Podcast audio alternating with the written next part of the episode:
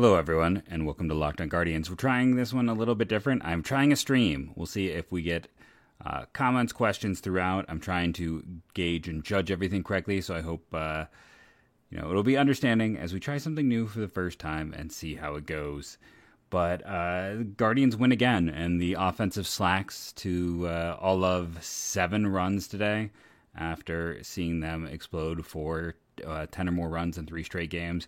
We have a really fun game to talk about. Owen Miller is going to be the star of today's show, and we'll get to that uh, in a moment.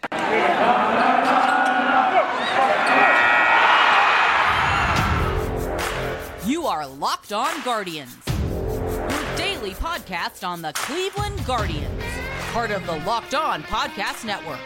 Your team every day.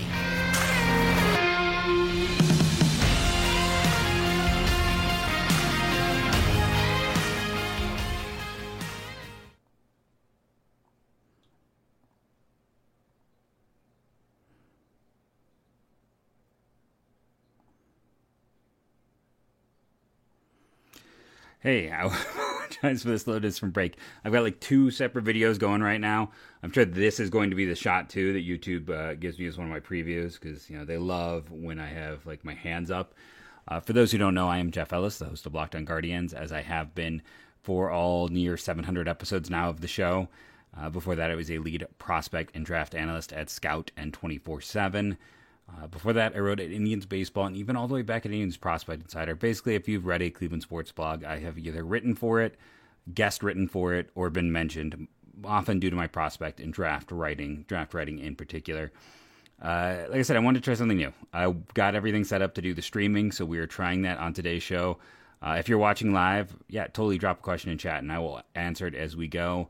Uh, this is me just continuing to mess around with technology and get a little bit better. I do want to thank you for making Locked On Guardians your first listen today and every day, wherever it is that you get podcasts. Uh, I use Podcastify, I believe, is the one that I am using. Uh, and this will just be my little PSA saying uh, download daily. That really helps our show grow. And uh, subscribe on YouTube. We're at, I think, 130 now subscribers. It's pretty awesome. I'm not going to lie. I was so resistant, but I'm getting people who have never you never even knew the show existed before. So that's really fun to see. Uh, I com- I re- respond to every comment on there, and like the other fun thing with the YouTube side of it is you do get the visuals. You get to see, you know, my lovely board games in the background. My favorite baseball board game, baseball highlights.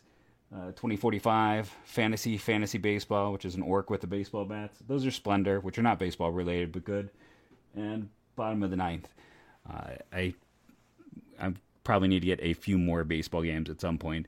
Uh, maybe I'll, i should put my um, my good old scouting manual up there that you know someone was asking about uh, recently. So I thought I'd, I would do a little bit of fun here.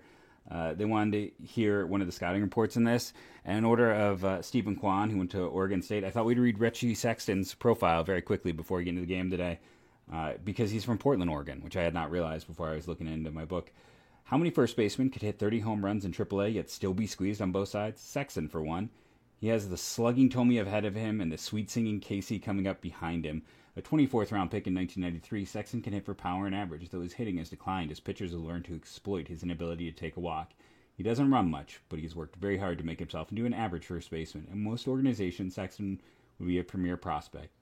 The Indians like him, but he's third on the depth chart and may wind up as trade fodder.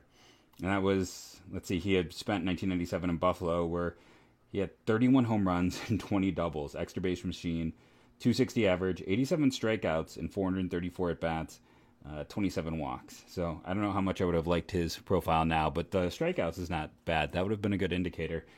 Uh, remember, and, and, as we when I showed this book before, all the scouting reports from my 1998 Scout Handbook here, Jim Callis wrote those. I had not realized it till much later on. We've got a game to talk about let's have some fun with this one because it was a fun one. Uh, the Guardians win this one seven to three. Quite the offensive, uh, continued offensive effort. Now Steven Kwan finally struck out. He is indeed human. He didn't get on base three times. Uh, he's now down to a 526 average and a 1392 OPS. Know, we have all gotten into the Steven Kwan of it because he is literally having the greatest debut of any player in baseball history. I, I mean, there's no other way around it. What he has done is unheard of, so it would be the greatest debut of any hitter in baseball history. I, I, don't think that's arguable. I don't think that is something that is up for debate. Uh, but lost in all of that is just how good Jose Ramirez has been because Jose Ramirez is hitting all 480 with a higher OPS. By the way, Owen Miller also. Owen Miller has a batting average just two points lower than Kwan's and an OPS 200 points higher. I don't know what to make of Owen Miller right now. Uh, but again, enjoy this ride. This is really fun when you have though you know we're all looking at Kwan. We look at Jose. Owen Miller has two home runs today after having two doubles yesterday. I was like, is he lead the team extra base hits after you know, he's had four in the past two days? No, it's still Jose Ramirez by one because Jose Ramirez also had two extra base hits today and has three on the season. So all of that's happening. How about the fact that Steve Kwan goes four or Steve Kwan, Myles Straw goes four for five in this one as well. Like it is a fun team in the immortal words of uh, our owner, enjoy it. And speaking of ownership, uh, I have felt very thankful uh, over the past few days that uh, that we do have the Dolans ownership. Did everyone see what the Reds uh, president said? Who's the son of the owner? Who's like basically doubled down on if you're unhappy, hey, uh, we could sell the team or we could move it. Or you're basically saying he threatened to move the team?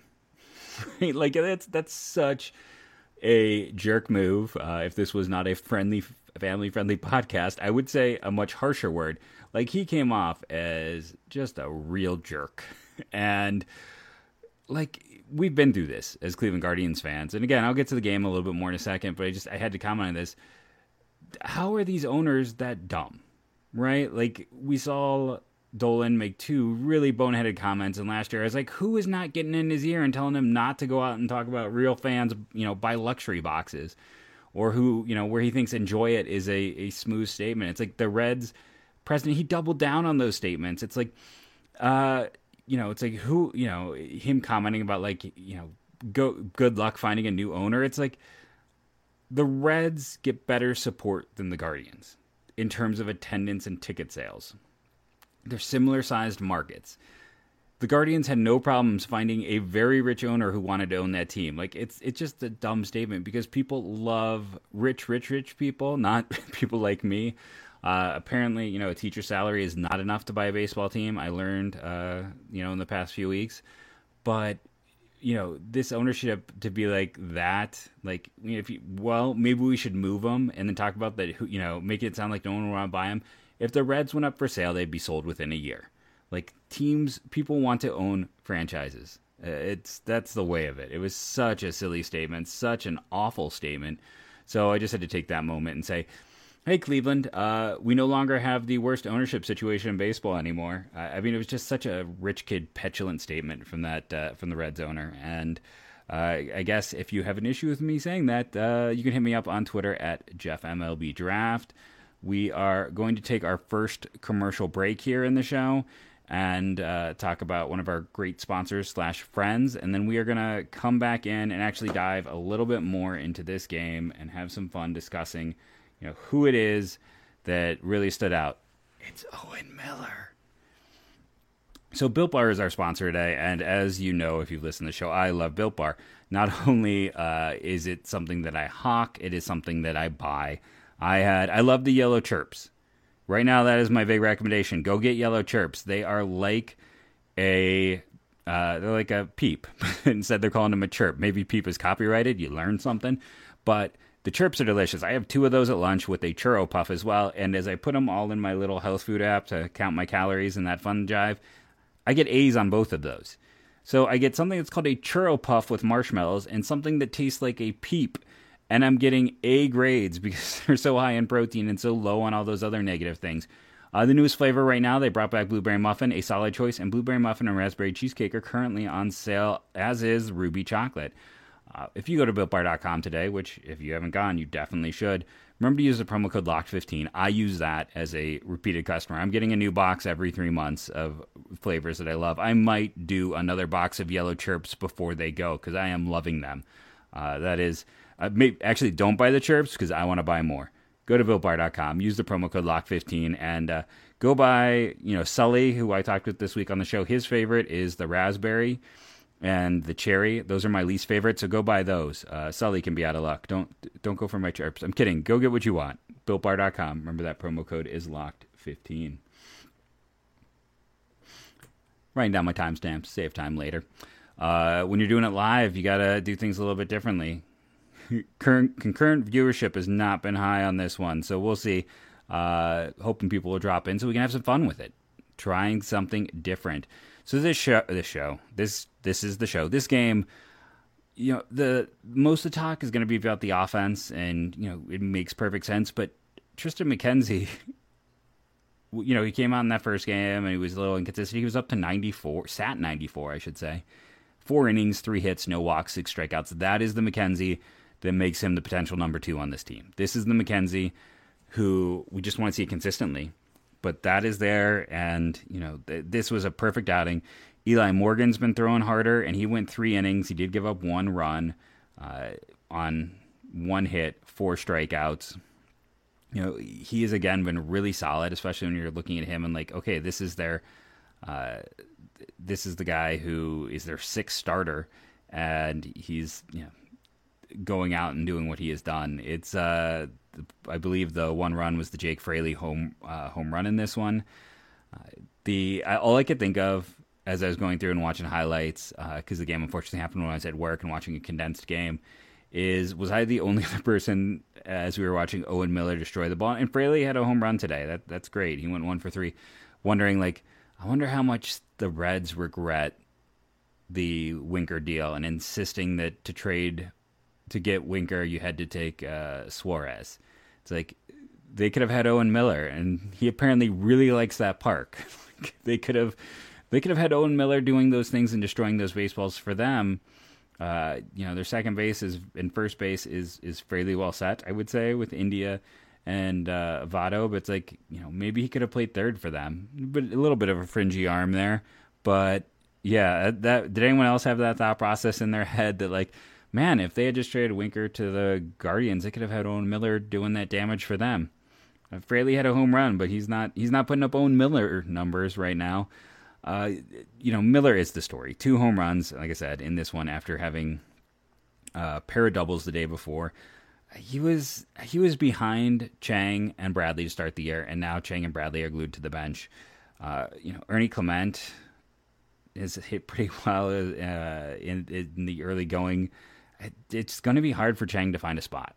Like Chang and and especially because the thing with Chang at this point in time is he doesn't have options.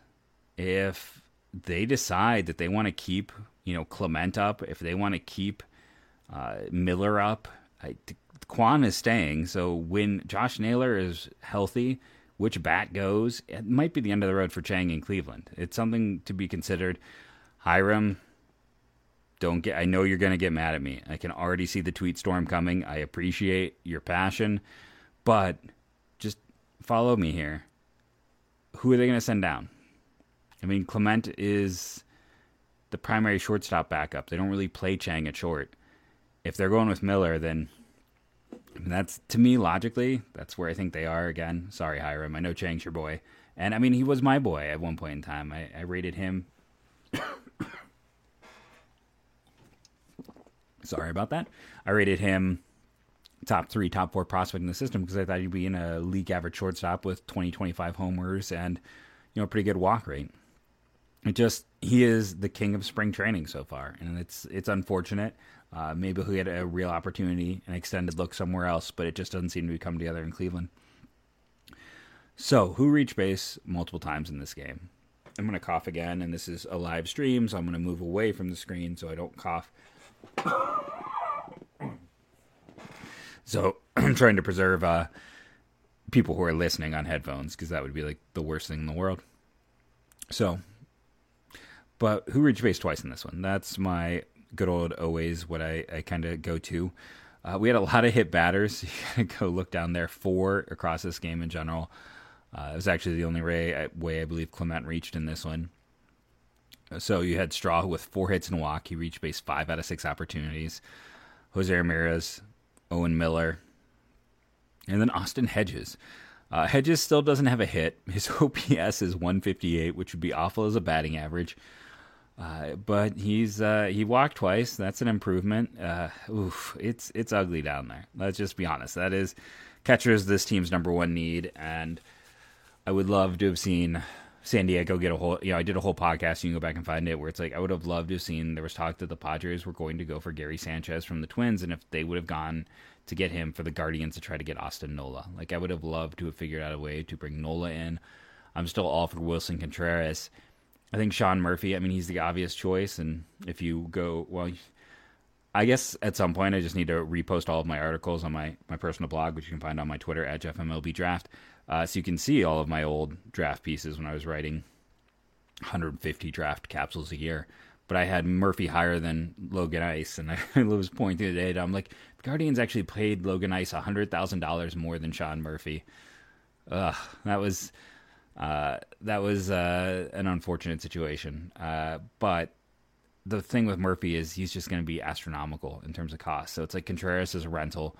Um, he makes more sense. Austin Nola shouldn't be quite as expensive as a rental because he's had health issues um, and it's a shorter track record and he's older.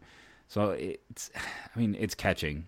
There's not a lot of it in baseball to begin with. It is such a hard thing to find and develop you, I mean, I can just go back. You can look at some of the top catching prospects in baseball over the past few years. It's like I don't even know if Chance Sisco is in a minor, somewhere probably in the minors, but he was the number two catching prospect in baseball. It's it is a bust rate as high as pitchers. Uh, there's a lot of risk inherently involved, and we just have not seen. I mean, the Cleveland Guardians had uh, Bo Naylor take a massive step back a year ago, where he's not even to me one of their top ten prospects. So a lot of it comes down to Lavastida or going out and trading for someone because the depth just honestly is not there for them right now.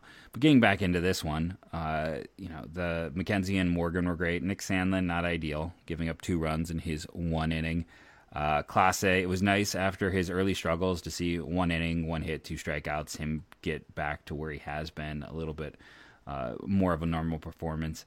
So just the overall efficiency in this one with 13 hits, four walks, and two hit batsmen. Uh, they had 19 opportunities to get seven runs. That's about average. Uh, since he had seven hits and then two uh, no walks and two hits bat, so three runs on nine opportunities is actually a little bit better. But the Guardians just dominated this one. Their pitching was better. Uh, Nick Lodolo, who has been famous since his high school days. He was a what a second round or a comp round pick of the Pirates who didn't sign, went to TCU. Kind of disappointed his first two years, and then eventually played his way. It was a little bit of an overdraft by the Reds at the time. Uh, not the most auspicious. I believe this was his his big league debut uh, for them. Uh, you know, Tyler Stephenson's been great. Naquin's been great in the early going, but he was great early last year. But after that, this Reds team, I mean, this is an ugly lineup. You get past Votto, and it is you know, Orestes Aquino had that great six weeks. Not much since then. Kyle Farmer. I mean, Moustakas looks toast. I mean, Drury's had so many opportunities. Fraley was one of their major pieces. But let's be honest, they traded away two years of Winker mostly for to cut money. Uh, Williamson, the pitcher, is a legit prospect, but they didn't get that much for Winker because they wanted to save money. Uh, the Reds are. It's going to be an ugly few years for them. And it, what's crazy to me, I guess, to a degree, is uh, if you listen to the podcast, if you read any of the things I wrote, I mean, the Reds were really bad for a long time. They were picking consistently. It's like Hunter Greene, Nick Lodolo. These are top five picks. Jonathan India, top five pick. Uh, they were up until you know the the the COVID shortened season with extended extended postseason where they barely made it in. I mean, they went all in on that year, uh, and they did make the postseason that year, but they pretty mediocre last year. It was like one year. They they just I don't know. Their efficiency has always been kind of low. Now I love what they do in terms of pitching. I think they built a real um, production machine for that. But it's been an odd team, and after you know having like two years of not being bottom five, they look like they are going to be a bottom five team for like the next five years again. It's it's really they are the opposite of the Guardians where the Guardians are just trying to make it in every year. They're trying to never kind of tear it all down, always keep talent in place and slowly build up. Uh, that's not what Cincinnati is doing. Cincinnati seems to be taking this approach of go for it, take your shot, go for it, take your shot, and then just completely tear it down and be really bad and get high draft picks. But uh, you know, I think they would have had a point where they would have lost the ability to have a top ten pick.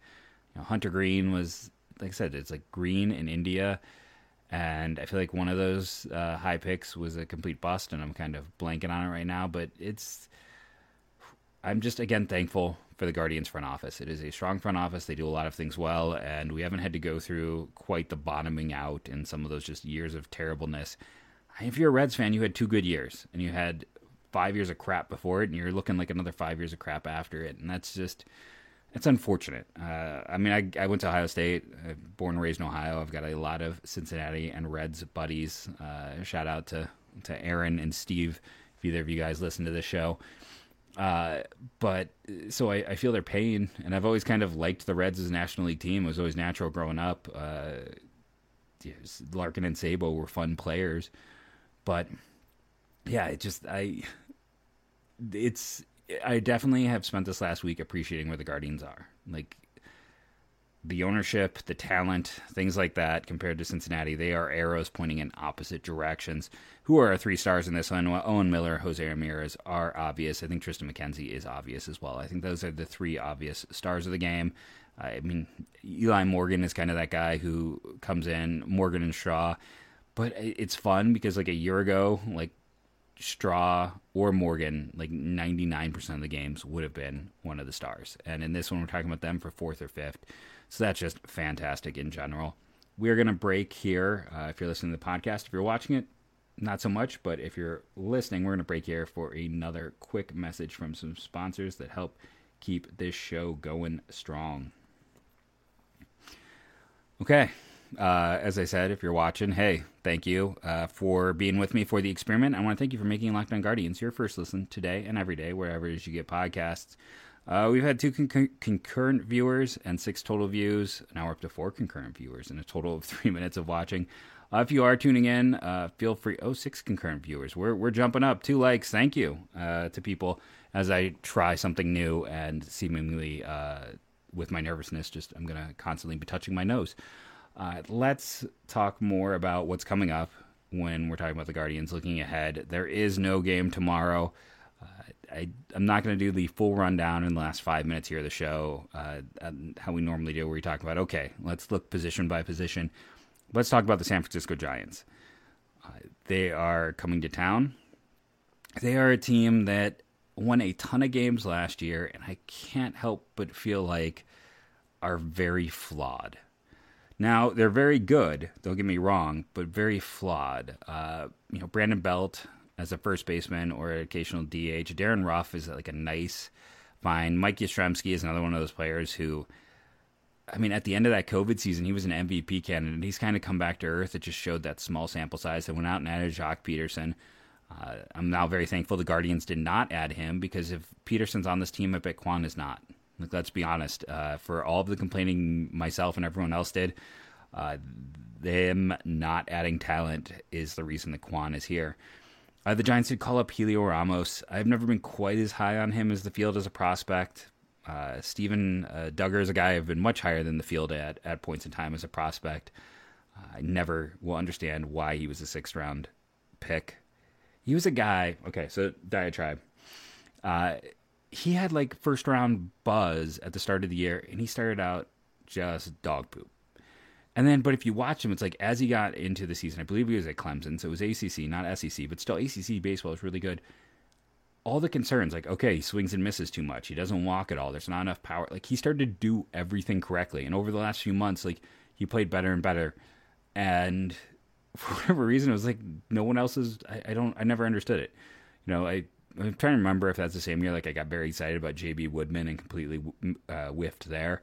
I'm not perfect, but like Wilson, who used to be at um, Baseball Prospectus, uh, was like, "That's your guy, right?" I was like, "Yeah," because who was Wilson's guy? Who was the catcher he really liked out of Cal that I'm blanking on? Man.